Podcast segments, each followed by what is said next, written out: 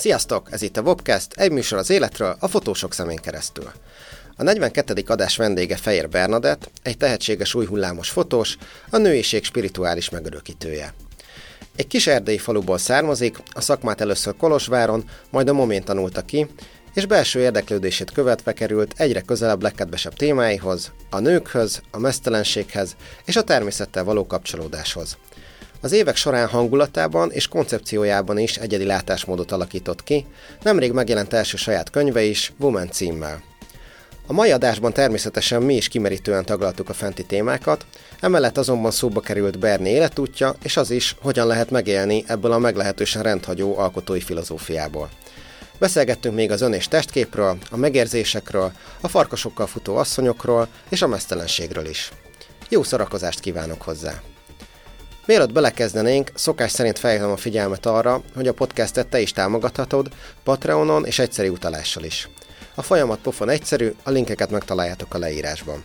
Nagyon köszönöm, ha a figyelmed mellett ilyen formában is hozzá tudsz járulni a műsor készítéséhez. Na de vágjunk is bele, hallgassátok szeretettel a Bernivel készült beszélgetést.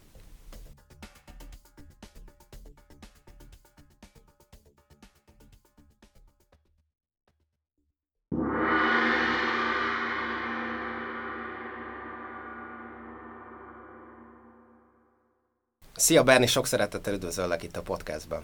Szia Kornél, köszi. Egy idézettel indítanám a mai műsort. A honlapodon találtam a rólad szóló rész elején, és ezt most fel is olvasom. Konyelicska Máriától származik, aki egy nagyon kedves barátnőd, és ez így szól, hogy a mesztelenség természetessége, trivialitása és esendősége mindannyiunk közös élménye.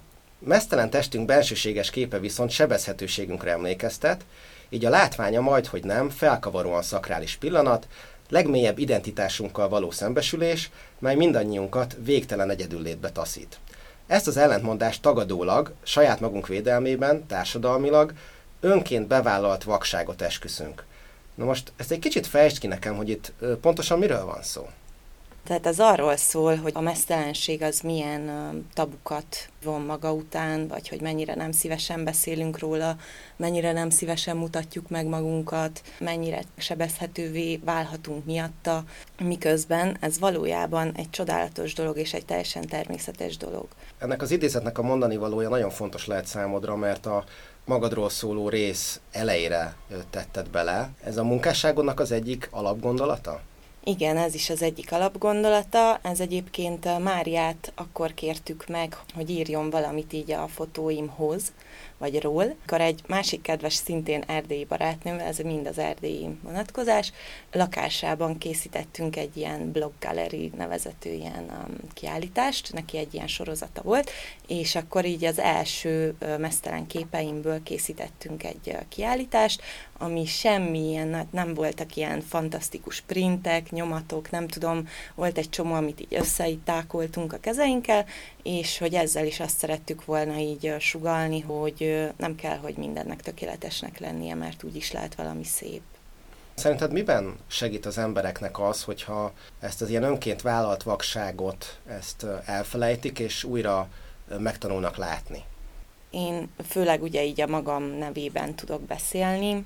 Volt egy kisebb egészségügyi problémám, hát így a nőiség, meg a nem tudom, egy ilyen kisebb baj, és mikor rájöttem ennek a lelki vonatkozására, akkor a testem ezt így megoldotta. Tehát nem kellett sem üteni, nem kellett semmit csinálni, és akkor um, ugye egy pont egy ilyen kicsit nehezebb um, időszakban voltam, és akkor így ilyen, mint egy ilyen megvilágosodás, így rájöttem, hogy milyen furcsa, hogy én is így elszakadtam így a testemtől, így elszakadtam attól, hogy küldi ő nekem a jelzéseket, hogy ha hú, baj van, vagy nem tudom, hogy figyelj egy kicsit oda jobban. Csomószor tényleg a saját, saját magunknak az anyja a testünk, ezt nem vesszük észre. És neked a saját életed is azóta sokkal felszabadultabb, hogy ezzel a témával már ilyen tabuk nélkül foglalkozol. Igen, felszabadultam valahogy is sokkal tudatosabb, vagy sokkal, sokkal több mindent észreveszek. Ha röviden meg kellene fogalmaznod, hogy mi az az üzenet, amit a munkásságoddal közvetíteni szeretnél, akkor mi lenne az? Hát az önelfogadás, az egymás elfogadása, az, hogy kapcsolódjunk vissza a természethez, mert a természet is egy anyánk, a testünk is az anyánk, és hogy ezeknek az összessége igazából egy ilyen fantasztikus megnyugvást tudna hozni az életünkben. Na hát most, hogy felvillantottunk egy kis ízelítőt a, a mostani énetből, vissza fogunk utazni az időben, ugyanis a, az idáig vezető út megismerésével lehet csak igazán megérteni, hogy miről is van szó a te esetedben. Erdélyben születtél, merre pontosan? Én Csíkbánkfalvában, illetve Csíkszeredában születtem, de Csíkbánkfalvi lakós vagyok. Ez egy nagyon kicsi falu, Csíkszeredától 12 kilométerre van. Amúgy a csíki havasoknak a lábainál van ez a kis falu, a Hargitától egyébként nem messze. Fenyvesek, tehát nekem az erdő az a fenyveseket jelenti, és most is amúgy ugyanolyan szép. Gyakran igen. visszajársz? Igen, igen, gyakran. Hogy emlékszel vissza ezekre a kezdeti évekre? Hmm. Majdnem minden nap kimentünk az a testvéremmel virágokat szedni a rétre, a dombra. Ott voltak az állatok, hogy így folyamatosan kapcsolatban voltunk a, az évszakoknak a váltakozásával, hogy ez milyen izgalmas volt, hogy leesett a hó, vagy hogy havazott egy jó nagyot, ahogy tényleg a minden fa ilyen sárga, piros, mindenféle színbe borult ősszel, ahogy járkáltak ott a méhek, a körtefák, ez a természetnek a körforgása, ami nagyon mélyre hatott. Volt egyéb hobbit vagy érdeklődési köröd is? Hát én rajzoltam, meg festettem, művészetibe jártam középiskolába, ott architektúra szakon voltam, de amúgy már az első évben kiderült, hogy hát én amúgy nem azt fogom valószínűleg tovább így vinni, már ott nagyon erősen feljött ez a fényképészet iránti vágyam, szerelmem, úgyhogy már ott elkezdtem mm, elég masszívan kísérletezni mindenfélével, aztán meg Kolozsvárra tovább mentem fotószakra. Igen, ott már fotót tanultál. Igen. Az architektúra, ez miért kezdett el érdekelni? Érdekelt egyébként, a, hogy hogy lesz valami szép, hogy lesz egy, egy lakóépület szép, hogy lesz egy bármi. Tehát nekem, engem nagyon vonzott mindig az, hogy valami esztétikus legyen, vagy izgalmas legyen. És amúgy az kézzel fogható volt, hogy ott volt a művészeti, tehát én elmentem architektúrára egy kicsit, amúgy ez ilyen ez ilyen szülői nyomásból is, hogy abból meg lehet élni. Igen, ez elég sokszor feljön a podcast. A legutóbb pont a, pont a Hannával beszéltünk erről, hogy ő meg jogot végzett. Ja. És uh, aztán elég hamar rájött, hogy ez neki nem fog menni. Igen, igen. Neked mi volt az első meghatározó kapcsolatod a fotóval? Tehát mikor volt az, amikor úgy tényleg úgy vettél kézbe egy gépet, hogy hoppá, ez, ez téged baromira érdekel? Azt hiszem, hogy 13 éves voltam, Apukám vett magának egy kenont, hogy a madarakat lefotózza, mert ő ilyen így nagyon izgalmasnak találja a madarakat, és amikor megláttam, én akkor azt hittem, hogy azt nekem vette ajándékba, mert én már akkor így mondogattam neki, hogy oh, hát no, kellene valami. Kedvet kapott. Igen. Azért használtam persze, aztán az már az enyém lett, ott nem volt egyáltalán vitatárgya. Tehát pár madárfotó azért elkészült, de utána... Igen. Te miket fotóztál az elején, amikor mindent, tényleg mindent, ami csak a szemem előtt volt, hát hogyha mondjuk számítógépeztem, akkor a billentyűzetet fotóztam le, akkor ilyen indokolatlan dolgokat. Rendkívül tényleg. izgalmasan Igen, vagy ilyen gumimacik, emlékszem, mert ennek a, ennek a fényképezőgépnek volt egy ilyen funkciója, hogy egy szint kiválasztottál, és akkor csak azt, ugye többi fekete-fehér, és akkor csak azt a szint, hát azt annyira izginek találtam, hogy én mindent így fotóztam le, egy idő után még a barátnőimet is, szóval ilyen nagyon vicces dolgok jöttek ki belőle, de az azért jól, jól elindított engem az emberi test felé mikor kezdett el az érdeklődésed irányulni? Valahol azt olvastam, hogy te már azért elég fiatalon készítettél önarcképeket, vagy önportrékat is. Mm-hmm, igen, hát ez középiskolában. Már egy ilyen fél akt, vagy egy nem is tudom, egy teljes mesztelen képpel pályáztam, hát az annyira nem, tehát nem ez volt, amit most csinálok, de hogy,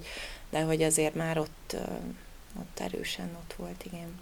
És amikor az építészetre járva, te szépen lassan realizáltad, hogy ebből fotózás lesz, akkor azt gondolom először be kellett adni a szülőknek. Ja, igen, de hát ők már erre készültek szerintem, mert, mert hát látták, hogy annyira az azért nem köt le, mint hogy én ott járom a falut, és fotózom a cigányokat, meg fotózom a kutyákat, meg fotózom az embereket, szóval azért az egyértelmű volt, persze azért próbáltak úgy terelgetni, de szerencsére végül is megadták nekem a döntés jogát. És akkor először Kolozsvára mentél. Mi? Ez 2011-től 14-ig volt, hogyha valakit esetleg az adatok érdekelnek. Ez milyen élmény volt ez a Kolozsvári Egyetem? az jó volt nagyon, mert ugye ez volt az első, hogy, hogy így a szülői háztól így eljöttem. Tehát, hogy akkor ott kintlakásban laktunk, ami az albérlet itteni szavakkal. Ez tök jó, ezt nem tudtam. A kincsőtől is kérdeztem ilyen klasszikus szavakat, amikre te itt jöttél rá, hogy, hogy itt ezt nem így használják. A kintlakása az igen, egyik. Aha. Igen. De úgy valahogy úgy egyértelmű volt, amikor mondtad, bele se gondoltam, de hogy tényleg albérlet. Igen, szuper, igen, aha. igen. Főbérlő, albérlet, nem tudom, fú, nehéz volt. Uh-huh, uh-huh. Na igen, és akkor az egy, az egy ilyen nagy szabadságérzet egyből ugye így egy ilyen nagy boost, hogy fú, most nincs senki, aki megmondja, hogy mikor megyek haza, stb. stb.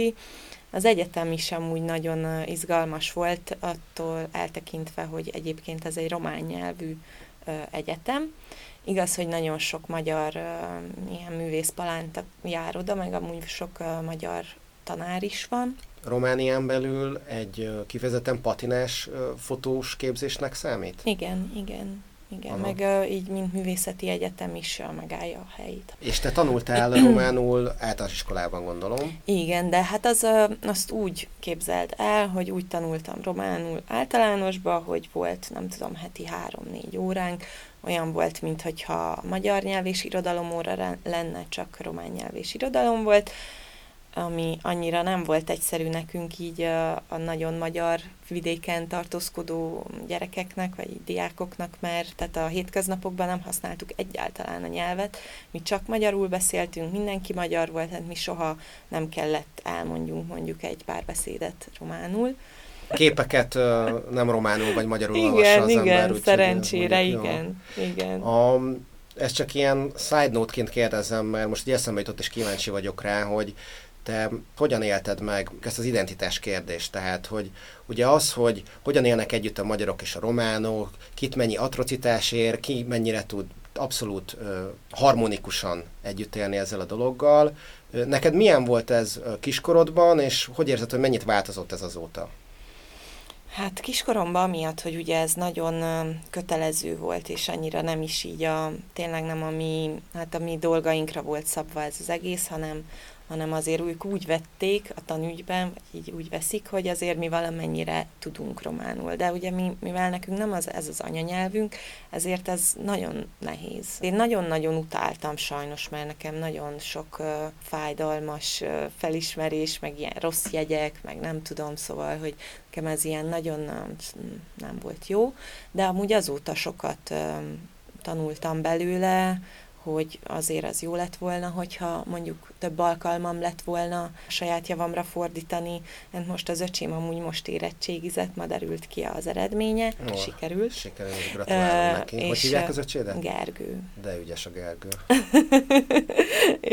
és, és hogy neki próbáltam mindig, de tanuljad a románt, mert annyira jó lesz, meglátod, egy csomó mindenben, tényleg én most spanyolul tanulok, és egy csomó-csomó hasonló szó van, kifejezés, mondatösszetétel, hihetetlen, hogy milyen hasonlóságokat lehet észrevenni a hát nyelvek között. Abszolút. A, a latin nyelvekben ez a zseniális, hogyha egyet megtanulsz, akkor utána már a, a többi elég könnyen jön, Igen. mert csak egy kicsit hát erős túlzással, de kicsit máshogy kell kiejteni a szavakat, Igen. de gyakorlatilag megérted, hogy miről Igen. van szó. Igen. Visszatérve a Kolozsvári Egyetemre. Ami nagy segítség volt ott, hogy az elméleti tantárgyakból a legtöbbet magyarul tudtuk tanulni, kivéve az anatómiát, a művészeti anatómiát, azt románul kellett, abból kétszer meg is buktam, de aztán végül is sikerült.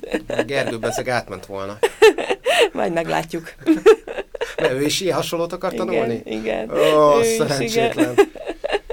ő grafikára tervez menni. Uh-huh. Nekem amúgy a, a csoportomnak a 90%-a román volt. Voltunk uh, kb. 30-an, vagy valami ilyesmi, és abból négyen voltunk magyarok, és egyedül én voltam, aki a legbénább volt románból. Aha. Így visszatekintve, mi volt az, amit ez a három-négy év ezen az egyetemen adott neked? Azt, hogy szabadon fejezzem ki magamat, így, mint a művészetben, hogy nyugodtan nyúljak más médiumokhoz is, nyugodtan próbáljak ki bármilyen művészeti ágat, amit csak szeretnék, ha éppen festeni akarok, ha éppen bármi, amit csak szeretnék. Ezeket ötvözhetem is, hogyha éppen úgy tetszik. Ott nagyon jó volt tényleg, hogy nagyon sok mindenbe belekóstoltattak. Kellett 3D animációt, 2D animációt, videó, nem tudom, tehát tényleg nagyon sokféle dologba belekóstoltattak, ez nagyon-nagyon jó volt az viszont kevésbé, így amikor már a mesterit elkezdtem a momé, hogy, hogy pont ez, hogy a beszéd része az hiányzott. Mármint az, hogy tudj beszélni a, mondjuk egy koncepcióról? Igen. Vagy? Aha. Igen. Már megfogalmazódott benned a gondolat, hogy akkor ezt tovább kéne vinni, és uh, ha már tovább viszed, akkor a, a MOME? Igen, abszolút. Én uh, nem annyira feszültem rá soha az egyik ilyen uh, elképzelésemre se, hogyha most ez nem, akkor jó, úristen, hanem csak így nem tudom, így áramoltam így az egész uh, elképzeléssel, és valahogy mindig tényleg úgy sikerült, hogy egyből sikerült. Ez egyáltalán nem hangzik furcsán, mert sokan azt mondják, hogy az egyik kulcsa annak, hogy te elért dolgokat, az az, hogy egyszerűen elképzeled és elhiszed, hogy te pár éven belül oda el fogsz Igen. kerülni, és hogyha te úgy gondolkoztál magadról, mint egy momén végzett fotográfus, akkor már annyira téged sem lepett meg, hogy aztán oda fel is vettek. Nem te vagy az első olyan vendégem, aki vagy vidékről, vagy Romániából átköltözött hirtelen egy ilyen pesti környezetbe, és hát ez neked is hatalmas váltást jelentett a korábbi életformádhoz képest. Te ezt hogyan élted meg?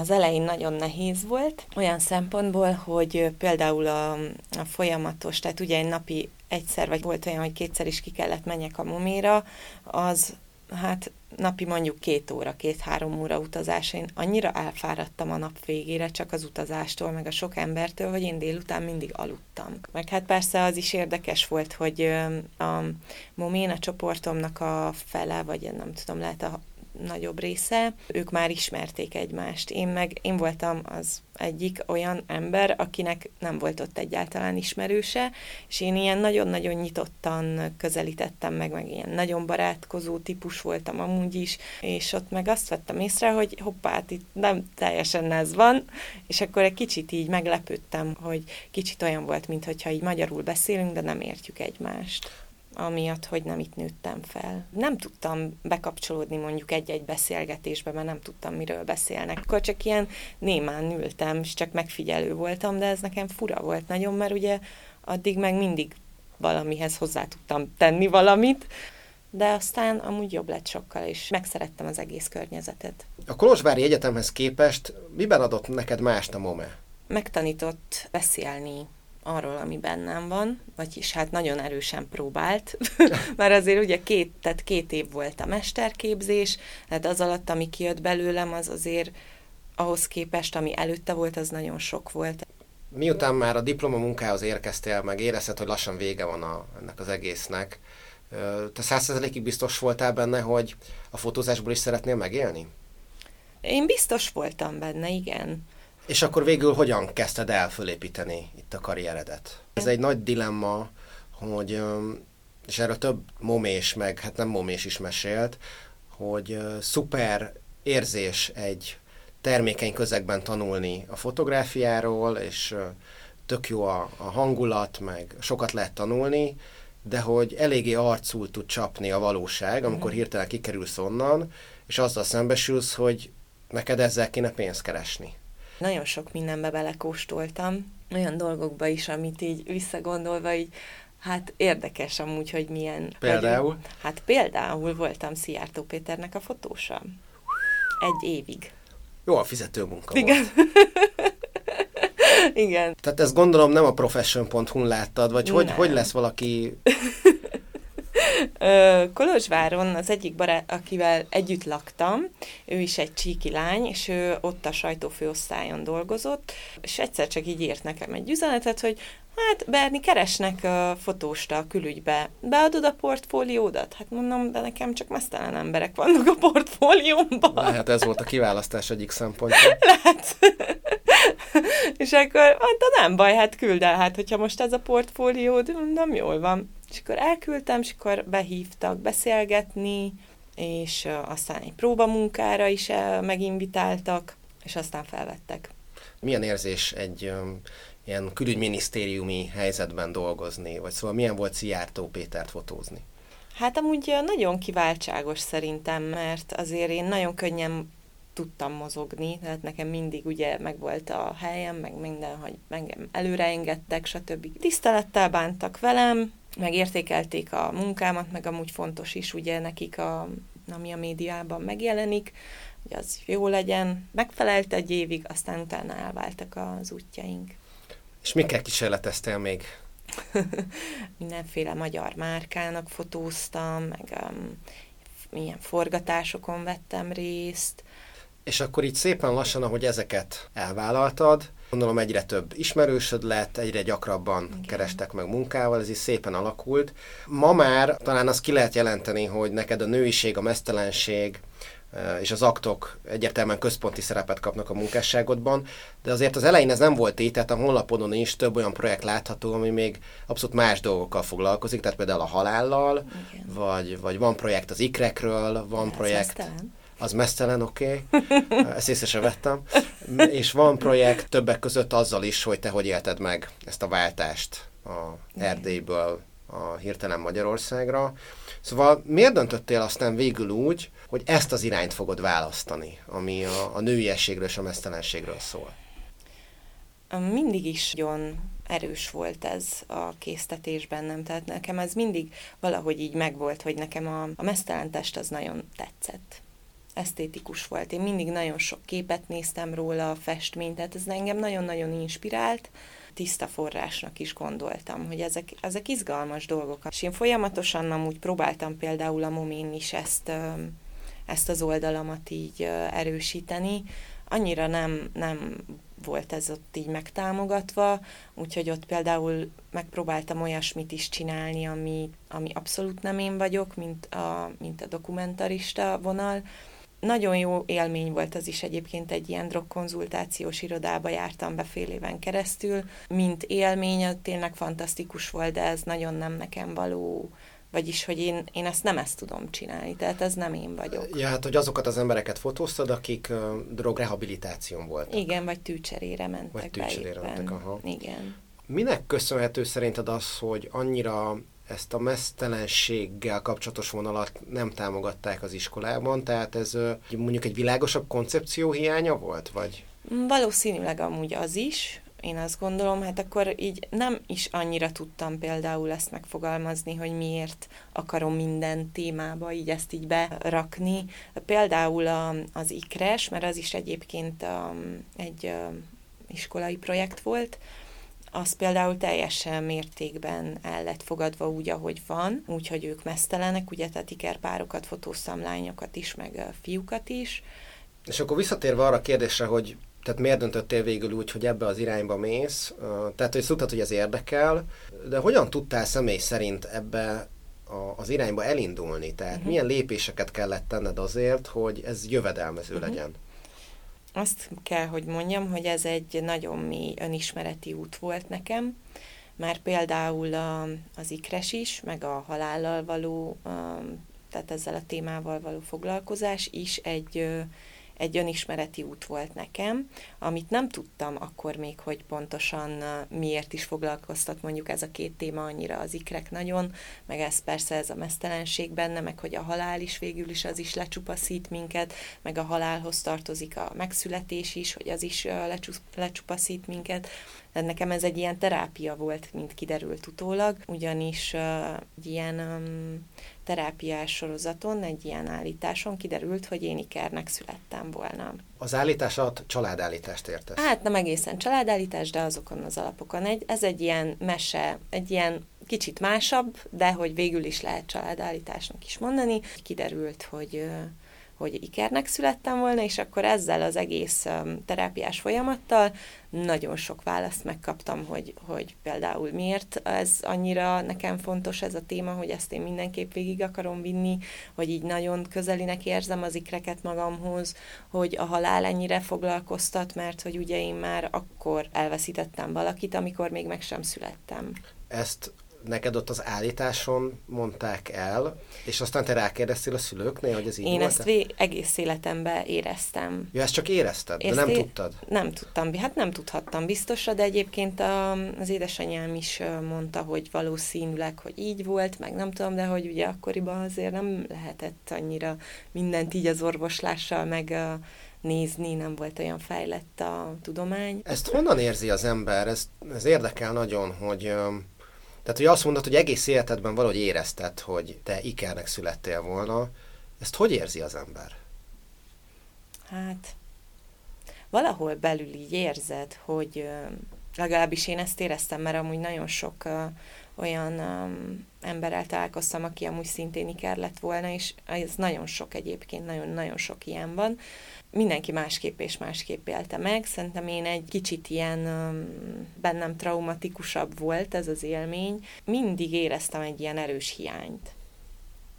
És uh, amúgy például azzal próbáltam um, pótolni, hogy nekem mindenhol jelen kellett lenni, én mindig mindent csinálni akartam, mindig mindenkivel akartam kapcsolódni, kapcsolatot létesíteni, beszélgetni, barátokat szerezni, tehát ilyen nagyon sokon pörögtem, és ez azért volt, mert hogy én amúgy két ember helyett akartam élni az életemet. Én ezt nagyon érdekesnek tartom, már csak azért is, mert ö, alapvetően racionális beállítottságú vagyok, de nem ez az első ilyen típusú történet, amit hallok, és nagyon izgalmas az, hogy ha ezt a hiányzó iker párt úgymond, te abszolút érzed az életedben, akkor ez feltételez egy olyan láthatatlan kapcsot, meg, meg energiát, aminek a létezése egyelőre tudományosan nem bizonyított, de se szeri, se száma az ezzel kapcsolatos példáknak szerte a világban. És nem csak az ikrekkel, hanem úgy általában ember és ember közötti, vagy ember és állatok közötti kapcsolata. Szerintem ez egy hihetetlen izgalmas téma. Tehát lényeg a lényeg, hogy te valamennyire érezted magadban, hogy ez a hiány, meg ez a fajta élettörténet, ez téged elindított egy úton, és akkor végül ugye kiukadtál a mesztelenségnél. Igen. Ez, a, ez tényleg ez az kb. az önmagam, a lelkemnek a lecsupaszítása, ami így elkezdte ilyen nagyon komolyan ezt az egész témát véghez vinni, mert, mert ahogy én is így egyre jobban így megismertem magamat saját magam előtt, úgy rájöttem arra, hogy még jobban, vagy még inkább fontosabb az, hogy vállaljuk fel önmagunkat, és hogy fogadjuk el önmagunkat, és hogy milyen sok minden van bennünk, hogy nagyon sok rétegünk van, és hogy fontos az, hogy foglalkozzunk magunkkal. És amikor az ember mesztelen, akkor kénytelen foglalkozni így magával. Tehát, hogy, hogy ez tényleg egy olyan kiszolgáltatott állapot tud lenni, meg tényleg egy sebezhető állapot, mint amikor tényleg az ember a lelkét mondjuk megismeri, wow, hogy mik történtek velem úgy, hogy nem is tudtam róla, vagy ilyesmi. És akkor egy kicsit a gyakorlatiasság felé terelve a dolgot, hogy miután eldöntötted, hogy ez lesz a fő csapás, hogyan kezdted ezt szakmai szempontból kiépíteni? Kis lépésenként én elindultam. Az elején azért hát így sokkal több erőlködés volt benne, mert nagyon akartam, hogy ez, hogy ez beinduljon, hogy ez működjön. Tehát én tettem is uh, érte, hogy mondjuk például az összes barátnőmet megkérdeztem, vagy hogy kit fotózhatok le, vagy ki jön, akkor, akkor egy csomót beszélgettünk erről így a kezdetekben, hogy akkor ez miről is szól. Én már akkor tudtam, hogy ez nem arról szól, hogy most a testünket szexualizáljuk, vagy hogy, hogy most pornót csináljunk, vagy mit tudom én, hanem tényleg a, a valóságról szól, és az igaz dolgokról. Tehát összefüggött egyfajta életfilozófiával, Igen. és akkor, ha jól értem, akkor elkezded azzal, hogy a portfóliódat kiépíted, Igen. és akkor ezzel a portfólióval jelentkeztél különböző helyekre? Szóval hogyan indult el az, hogy te kaptál fizetős munkákat is? Nem jelentkeztem, hanem az történt, hogy így az élet így összekötött olyan emberekkel, akikkel hasonló beállítottságúak vagyunk. És minél több ilyen emberrel kötött össze így az élet, annál biztosabb lábakon kezdtem el állni, hogy igenis ez jó, és hogy jók a visszajelzések, hogy nem csak nekem terápia ez, hanem nekik is terápia, hogy ez milyen sokat tud adni, és akkor így kezdtek így megkeresni ezzel kapcsolatosan így nők.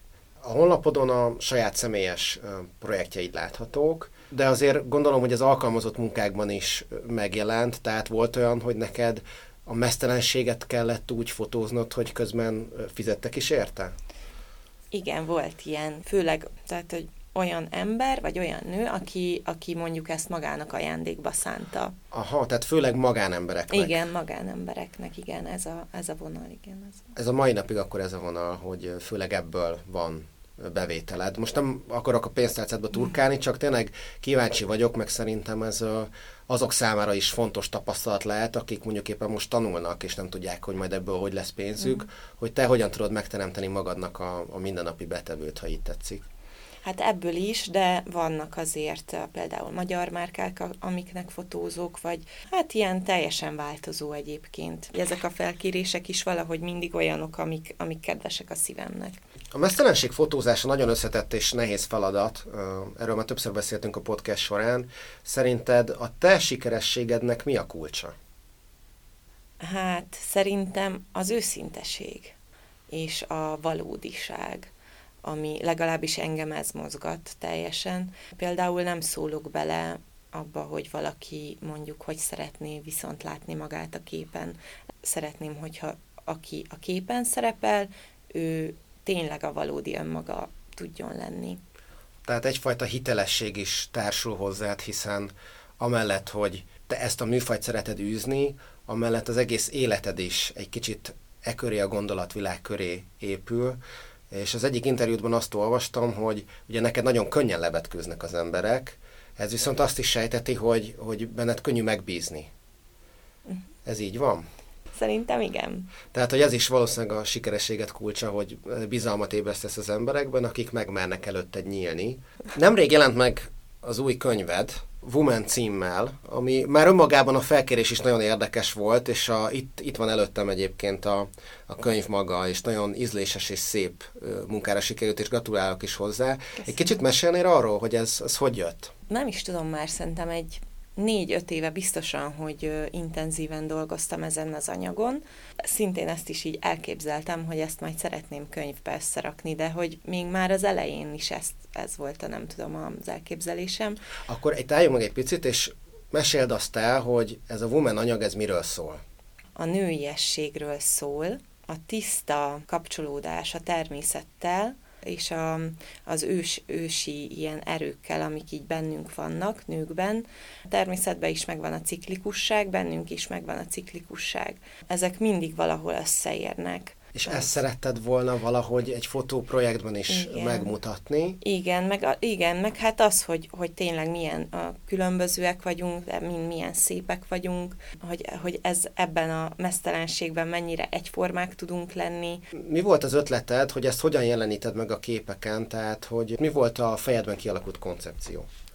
Az elején nagyon sok nőt megkerestem, és így leírtam nagyjából, hogy így miről szól, hogy az önelfogadás, a, a testpozitivitás, a, az önszeretet, a természettel való kapcsolódás, és akkor vagy azt mondták, hogy jó, oké, csináljuk, vagy azt mondták, hogy most nem, amúgy ilyen kevés volt nagyon, és akkor így egyre jobban tényleg, ahogy így épült ki ez a kapcsolatrendszer, meg ez a kapcsolódás, úgy egyre több nőhez eljutottam, akit ez nagyon foglalkoztat. És akkor konkrétan azok a nők, akiket megkerestél, azokat általában természetes környezetben fotóztad le, igen, illetve volt olyan még a legelején, hogy a saját otthonukban mert hogy ez is egy ilyen biztonságos közeg, és azért mondjuk télen nem szívesen mennek ki, vagy megyünk ki mesztelenkedni különböző okok miatt, de hogy, de hogy ez is egy része volt így a koncepciónak a legeslegelején. És nagyon sok olyan képed van ebben a könyvben is, meg ugye a projektben is úgy általában, ami nem hogy egy vagy kettő, hanem sok, tehát hogy 10-15 hölgy is szerepel mesztelenül. 21. 21, és hát egyfajta formációt vagy közösséget alkotnak a képeken. Itt mi volt a, az alapgondolat? Ez is amúgy már egy évek óta megszületett vízióm volt. Szerencsére találtam egy partnert, aki ebbe, ez, ez szintén ez volt a víziója különböző okok miatt, neki nem a kép szempontjából, persze nekem is ez sokkal több, mint csak a fénykép. Szerettem volna mindig ezt a testvériességet, is ábrázolni, hogy tényleg nem csak az, hogy most a mesztelenségünkben mennyire egyek vagyunk, hanem hogy ez akkor tényleg jelenjen meg egy, egy fotósorozatban mondjuk, úgy ezt szeretném még mindenképp továbbvinni, és például ők így önként jelentkeztek, tehát ez egy, egy Instagramon meghirdetett ilyen projekt volt, felhívás, és egyébként 65-en jelentkeztek, hát nem 21-en, csak ez a, az időpont foglalás után, azért ugye nem mindenkinek jó ugyanaz az időpont, meg így ki, kiestek azért néhányan, de nagyon ijesztő volt így 65 nőt, hogy fogunk mi itt kordában tartani, vagy nem tudom. Tehát, hát, hogy így... 65 messzelen nő az engem is megijeszt picit. Amikor ezek a nők, tehát 65 nő jelentkezett, uh-huh. őket elsősorban mi motiválta arra, hogy részt vegyenek egy ilyen projektben, hiszen azért gondolom akár mennyire jó kapcsolatban van valaki a saját testével, azért az mégiscsak egy komfortzónán kívüli élmény, hogy a szabadban um, huszad magával, mesztelenül, egymást ölelgetve fotózáson vegyen részt, tehát ez egy, ez egy elég speciális uh, szituáció. Hát igen.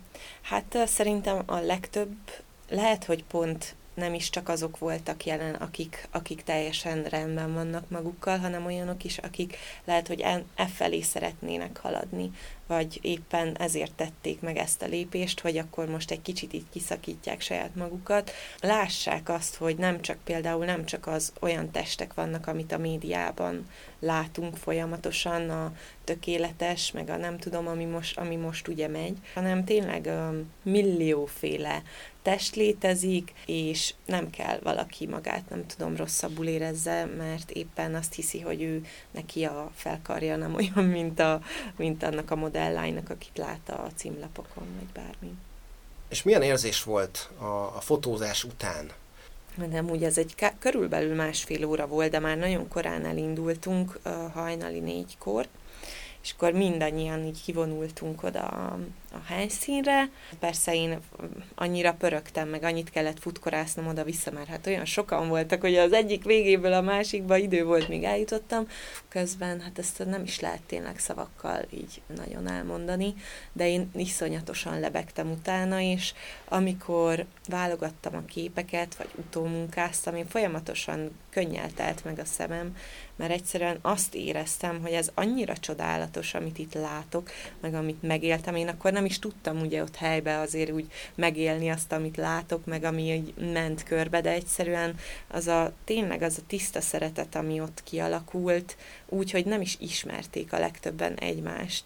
Tehát, hogy vadidegenek voltak egymásnak, meg én nekem is idegenek voltak Barbie barátnőm csinált egy ilyen kisebb, ilyen gyógyító ceremóniát közben, amikor sorfal, két sorfalat állva, középen valakinek el kellett sétálnia, és uh, ilyen érintéseket uh, kaphatott. Tehát hogyha épp szerették volna, akkor bárhol megérinthették arcát, vállát, bárhol. És tényleg az volt, hogy csak akkor, hogyha szeretné. Tehát itt minden úgy történik, ahogy, ahogy éppen jól esik. Nincs, nincs semmi erőltetés, vagy hogy neked most mindenképpen ide így kell tartanod a kezed, itt kell megfogni, ott kell, hanem tényleg ez az áramlás, ami, ami így visz minket. Tehát ez egy szép flow élmény volt. Igen. Nekem az volt nagyon megragadó ebben az egész történetben, amikor kihangsúlyozhat, hogy már régóta szerettél volna valami olyan projektet csinálni, ami valahogy ezt a testvéri érzést uh, mutatja be, és uh, azzal, hogy te egész életedben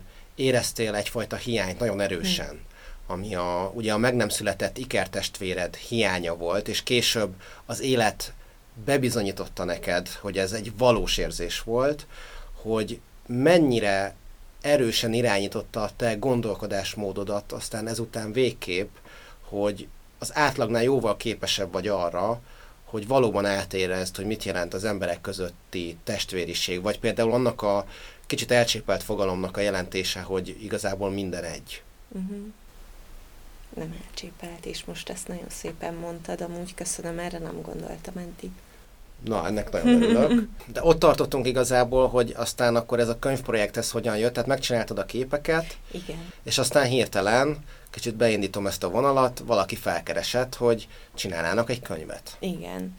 És ez is érdekes volt, mert akkor zártam le egy ilyen, um, egy ilyen munkát az életembe, mert mondtam, hogy én ezt most be kell, le kell zárjam, mert úgy érzem, valami jó fog velem történni, és arba kell az energiámat fektetnem, és akkor ez így megtörtént, és rá egy hétre kaptam ezt az e-mailt, és azt hittem, hogy valaki viccel velem, hogy hülyéskedik valaki. Hadd szólja közbe egy dolgot, hogy egy nagyon fontos dolog felett most gyorsan elsiklottunk volna, de azért kiemelném, hogy azzal a fajta ugye érzékenyebb gondolkodásmóddal, amivel rendelkezel, az is együtt járt, hogy ennek hallatán kijelenthetem, hogy sokkal jobban tudsz hallgatni a megérzéseidre, tehát a belülről jövő hangokra. Erre nagyon kevesen képesek, hogy a belső megérzésre konkrétan cselekvéssel válaszoljanak, tehát az, hogy te úgy érezted, hogy neked abba kell hagynod, mert valami fontos fog történni, azért a legtöbb ember, még ha érez is ilyet, nem kezd el abba hagyni projekteket.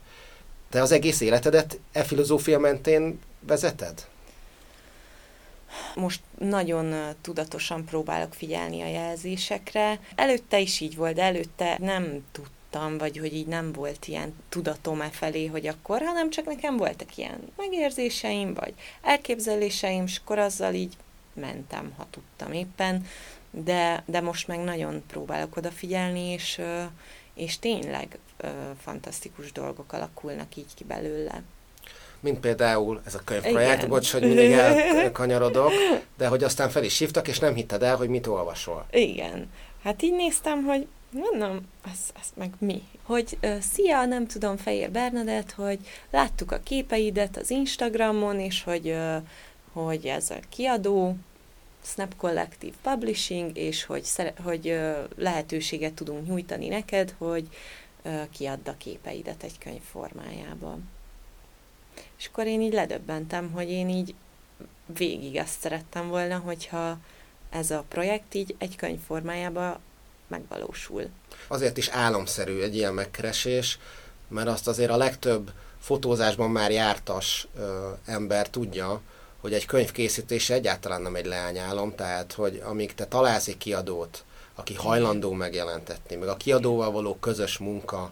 Szóval az, az egész, ez egy, ez egy sokszor sziszifuszi meló, és nem is biztos, hogy sikerrel jár.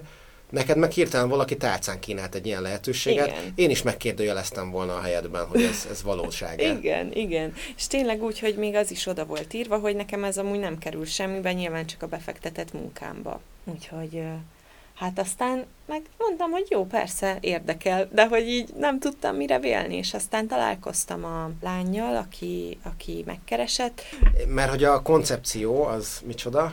Az a koncepciójuk, hogy ők minimum 25 példányt tudnak kinyomtatni, tehát megvalósítani előrendelések után, tehát minimum 25 előrendelés kell legyen, hogy a projekt megvalósuljon. Ők megcsinálják a mokapot, tehát addig nem foglalkozunk azzal, hogy összerakni a könyvet, csak ami után a, az előrendelések összejönnek. És az előrendelések az alapján jönnek össze, amilyen mokapot ők összeállítanak a te képeidből. Igen, meg a projektleírás, hogy miről szól a könyv, és akkor igazából az én dolgom volt az, hogy ezt mindenhol kellett mm, így hirdetnem, kellett keressek vevő, vevőket rá, de amúgy szerencsére tényleg az volt, hogy, hogy vagy az van, hogy olyan, olyan környezetem van, meg olyan emberek vesznek körbe, akik olyan szinten támogatják, meg, meg szeretik ezt az egész um, projektet, hogy amúgy nem volt egy pillanatig sem kérdés bennem, hogy ez a 25 ki fog-e jönni, vagy nem. És ugye ez azért éri meg a kiadónak, mert hogyha megvan a, a 25 rendelés, akkor ők ezt egy profi csapattal létrehozzák ezt a könyvet, és minden bevétel, ami a könyv eladásából származik, az ugye hozzájuk megy, Igen. viszont te, mint alkotó kapsz ö, meghatározott példányonként tisztelet ö, könyvet, és aztán nyilván, hogyha nagyon-nagyon sok el kell belőle, akkor már konkrétan pénzt is kapsz, és ez neked azért baromi jó, mert gyakorlatilag csak a képeket kell összeválogatnod, teljesen szabad kezet kapsz benne, Igen. készhez kapsz egy nagyon jó minőségű saját könyvet, és persze, hogyha sikeres vagy benne, akkor előbb-utóbb még pénz is üti a markodat, de ez egy ilyen nagyon szép együttműködésre épülő win-win szituáció. Igen, én is így gondolom. És ez meg is valósult ez a könyv, tehát hogyha valakit érdekel, egyébként a honlapodon is fenn van, ugye Woman a, a címe. Egyébként ez a hangulatvilág, amit te általában képeiden alkalmazol, ez, ez mikor alakult ki ez a stílus, ez a kicsit ilyen barnásabb, melegebb, puhább hangulat? Hmm. Hát ez szerintem így folyamatosan, hogy így mondjuk így többféle bőrszint láttam, vagy többféle szituációban voltam, vagy, vagy úgy egyáltalán az a melegség, ami akkor így körülvesz minket, amikor uh, épp a fotózás van, mert az is egy uh, mindig egy, mindegyik egy külön ilyen, tényleg valami csoda, ami akkor ott történik, így az én részemről is, és így valahogy ez a tényleg az a hirtelen, mondjuk hirtelen összekapcsolódás, ami, a, ami áll közöttem és a modell között, létesül meg, én ezt, én ezt ilyen melegnek látom, és um, ennyi. Neked hogyan alakult a saját testeddel való viszonyod a fotózás hatására? Nekem nagyjából mindig um, így békében voltam, így saját magammal. Volt egy rövidebb időszak, amikor nem, egy ilyen három-négy év, körülbelül. Az volt az a pont, amikor megkérdőjeleztem, hogy ez most rendben van-e, hogy én így érzem magamat a bőrömbe, hogy rendben van-e az, hogy, hogy egyáltalán így látom magam, vagy hogy így ez így nem jó szerintem, és akkor amúgy akkor kezdtem el nagyon komolyan ezzel a projekttel foglalkozni. Nagyon sokat segített, mert tényleg annyira fantasztikus emberekkel találkoztam, és ismerkedtem meg, és egyébként szerintem meg spirituálisan is nagyon sokat fejlődtem közben. Ezt már egy kicsit érintettük, de szerinted mennyire nehéz az egészséges testtudat kialakítása vagy fenntartása jelenkorban, ahol ugye az egyre népesebb tudatosságot és természetességet hirdető mozgalmak ellenére azért a mai napig a tökéletesség illúziójának hajszolására kényszerítenek bennünket. Hát nagyon nehéz szerintem, főleg, hogyha valaki nem tud teljesen tudatosan viszonyulni ehhez, hogy most lehet, hogy amit éppen látsz, az nem a valóság. Tehát, hogy mindent nem kell azért elhinni, és, és tényleg ez a belső, belső hang, ami mond, üzen nekünk, hogy most hogy érzed mondjuk magad, hogyha nézed ezt a nem tudom, plakátot, vagy ami nem tesz jót nekünk, azt el kell engedni. Tehát um, ugye ez lett volna a következő kérdésem, hogy hogyan lehet ez ellen védekezni, és akkor te elsősorban azt mondod, hogy egyszerűen el kell kerülni. Hát el kell kerülni, ha el lehet, de nem vagyok biztos benne, hogy el lehet. Ez egy nehéz dolog. Te hogyan csinálod? Mm, hát például, hogyha mondjuk épp egy olyanba vagyok, hogy, hogy nem vagyok a, mondjuk a toppon, akkor, akkor mondjuk nem nézek olyan képeket, amitől rosszabbul érzem magamat. De hogy ezt nehéz amúgy kivédeni, és azért kell egy, egy adag tudatosság, és a magunkba vetett hit és szeretet. Szerinted ez nehezebb a nők számára, mint a férfiak számára? Szerintem abszolút igen, mert felénk sokkal több elvárás van, én úgy látom legalábbis. De azért csak-csak vannak már pozitív testképpel operáló reklámok, világsztárok énekelnek arról, hogy fogadd el magad, úgy vagy jó, ahogy vagy. Nem tudom, hogy ezeket egyébként mennyire látod hatékonynak. Hát ennek is két oldala van mert hogyha rosszul vagy így lelkileg, akkor azt viszont ne fogadd el. Vannak szerintem határok, amiket be kell tartani, és kell tudni nemet mondani, és akkor valahogy ez, ez az egyensúly kialakul, vagy így meg, megteremtődik általad. Még akár az általános iskolai oktatásban is lehetne beszélgetni Igen. hasonló dolgokról, mert elég fontos lenne, hogy azok a fiatalok, akik elég hamar be fognak kapcsolódni a közösségi médiába, egy kicsit fel legyenek vértezve ilyenfajta védőhálóval. Igen, igen. Hát szerintem a lélekre mindenképpen több ö, időt kellene szánni. Rád nagy hatással volt a Farkasokkal futó asszonyok című könyv. Ez, Ez miért? A kedvenc könyvem. Nagyon nagy hatással volt rám, és szerintem minden életszakaszban egy nő elolvashatja ezt, mert akkor biztos, hogy abba pont egy újdonságot fog, vagy egy új tanítást fog adni. Én is egy rosszabb életszakaszomba kaptam amúgy anyukámtól, és azt mondta, hogy minden nő bibliája, hát ezt alá is írom, mert tényleg szerintem ebbe a könyvbe sokkal több minden van, mint amit ezt valaha tudnánk is. Mi a számodra legkedvesebb példa ebből a könyvből, amit most fel tudnál hozni? Ebbe a könyvbe egyébként nagyon sok népmese van. És uh, volt ez a rövid mese, a Baubó, aki a humornak az istennője, szája egy nagy vagina, és két melbimbó a teste többi része talán, és úgy jön ki a kezes a lába, és az arról szólt ez a mese, hogy milyen fontos az, hogy jókedvűek legyünk, és hogy tudjunk kacagni magunkon, vagy a helyzeteken, amibe keveredünk. Én nekem amúgy tényleg azt kell mondjam, hogy szerencsére a családom az ilyen nagyon életvidám, nem hiába él még mindig a 102 éves dédim, hogy ő is nagyon sokat kacag, az ő lánya, az én nagymamám, ő pedig hát a legnagyobb showman. Úgyhogy szerintem a nevetés az nagyon meg hát biztos nagyon erős a, a nőiesség is a családodban, mert hogyha az édesanyád a farkasokkal futó asszonyokat, mint női bibliát adja át neked, akkor azért az jelent valamit. Igen, szerintem jó helyen vagyok. Sokak szerint egy ilyen tudati forradalom zajlik éppen a világban, valami olyasmi, ami megmentheti az emberiséget, ugyanis a materialista gondolkodásmódot holisztikus szemlélettel váltja föl, felkarolja a spiritualitást és az önismeretet, és a tudomány mellett újra magába építi az ősi bölcsességeket, amelyek nem szűnnek meg mankóként funkcionálni, sőt, sokszor már a, a tudomány bizonyítja be hitelességüket, mint azt már korábban is említettük, és akik ezt vallják, azok szerint ez az egyetlen esélyünk arra, hogy a már a kialakult globális problémákat orvosolni tudjuk. Tehát, hogy érzem is én is, és nagyon sokan érzik, hogy tényleg ez itt most valami változás ö, szele van, tehát, hogy nagy változások mennek így globálisan. Pont az, hogy az emberiség egy kicsit így felébredjen a tudatára, hogy mi isteni lények vagyunk, és hogy igazából mi döntünk el, mi döntjük el azt, hogy hogy viszonyulunk dolgokhoz, hogy milyen életet élünk. Szerintem ez a változás pont ez, ilyen, ilyen ébresztő. Olvastam tőled azt is, hogy azt mondod, hogy az egyik legfőbb inspirációm és érdeklődési köröm minden, ami a nőiséghez kapcsolódik, vagy erre építkezik, tehát az önelfogadás, önismeret, testpozitivitás, egymás támogatása, összetartozás, természeti asszonylét, az igaz valóság, hogy milyen sokfélék vagyunk, és ez mennyire gyönyörű, ezek szerintem alapvető elemei ennek az újfajta gondolkodásmódnak. Igen. Érdekes számomra az is, hogy az elmúlt pár száz vagy akár pár ezer évben a civilizáció nagy részét azért a férfiak dominanciája jellemezte, ami sok szép és izgalmas dolgot eredményezett ugyan, de borzalmakat is hozott magával. Már a kipusztulás szélére sodródtunk, és ezt persze nem akarom a férfiak számlájára írni, Semmiképp. de egy picit úgy látom, hogy az előbb említett tudati forradalomban a nőknek mintha kitüntetett szerepe lenne.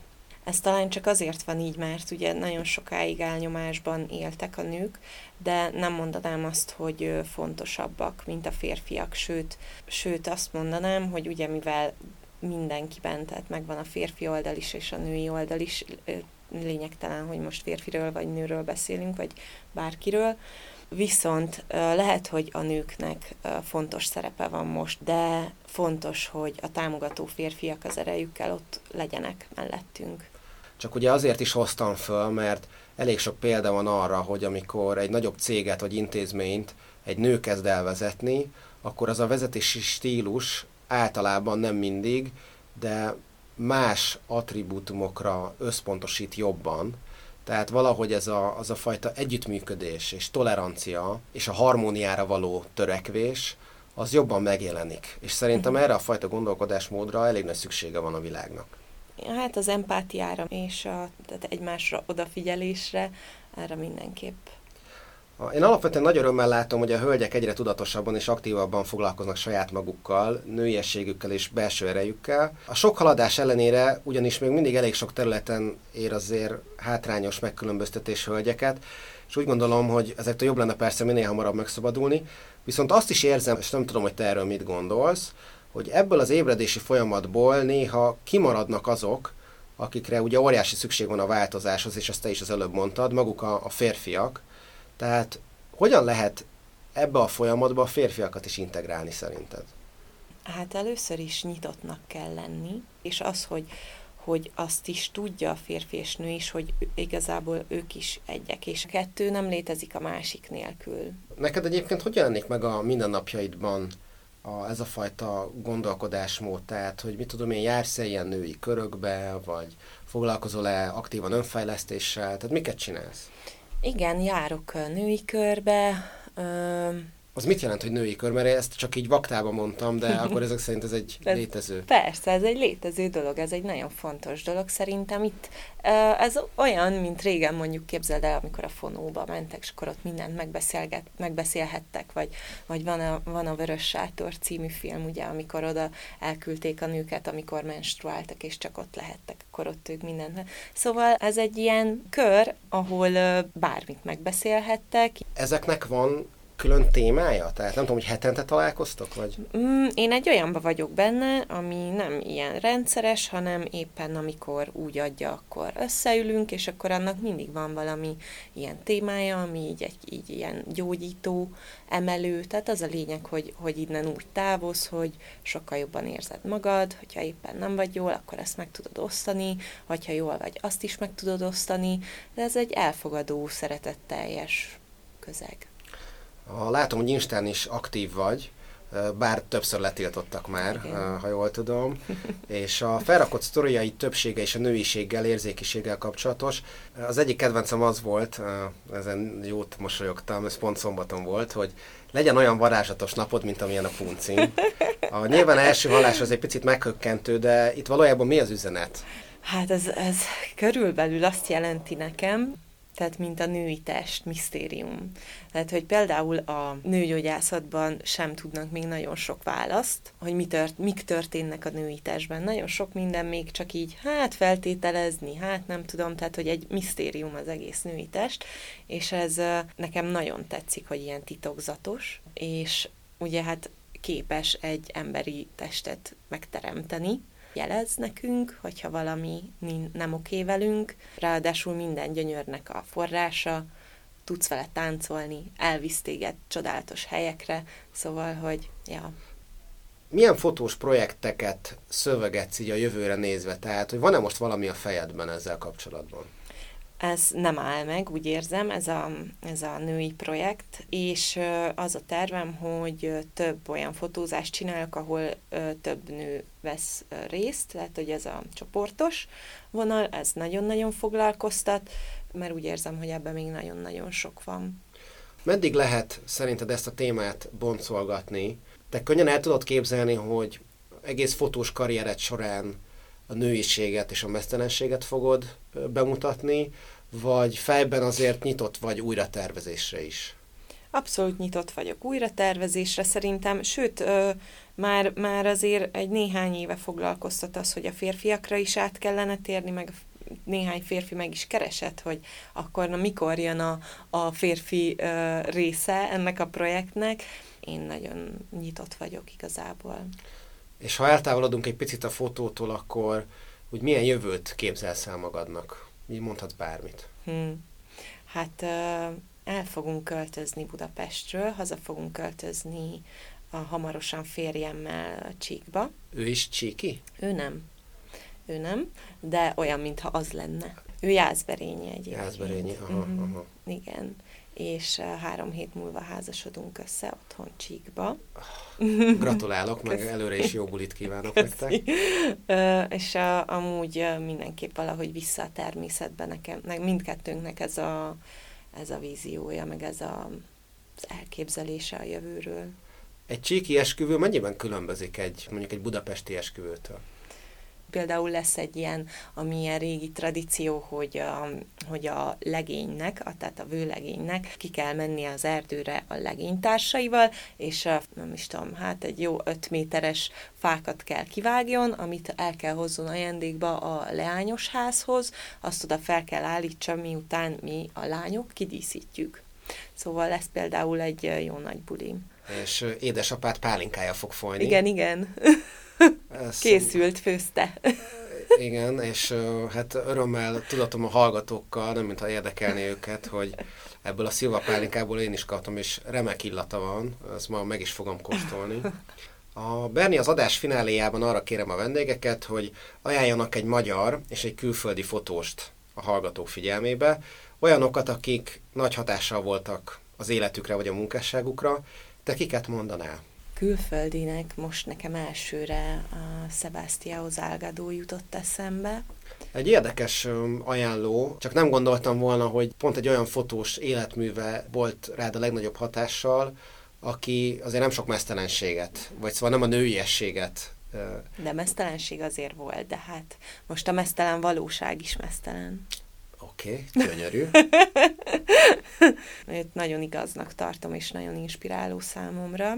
Még, hát, ja, hát persze, hát nem Goldin, egyértelmű most ők jutottak eszembe, és magyar. Hát persze, hát nyilván Szombat Éva, ő is szerintem egy nagy úttörője így a női szexualitásnak, szóval akkor nem hát, Goldin mellé behozom. Igen, majdnem, hogy ö, bizonyos értelemben a szinonimája így a, ebből a szempontból.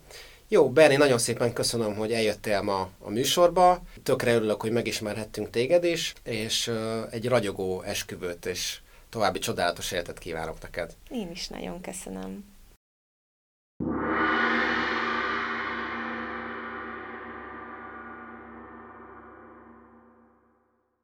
Ez volt tehát a Webcast 42. adása.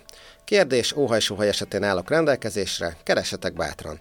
Kövessétek be a podcastet Facebookon, Instagramon, Youtube-on vagy bármelyik podcast platformon. Jó szívvel ajánlom továbbá a fotóművészetet népszerűsítő Wonders of Photography és a festészet csodáit bemutató Wonders of Painting oldalaimat. Találkozunk három hét múlva, sziasztok!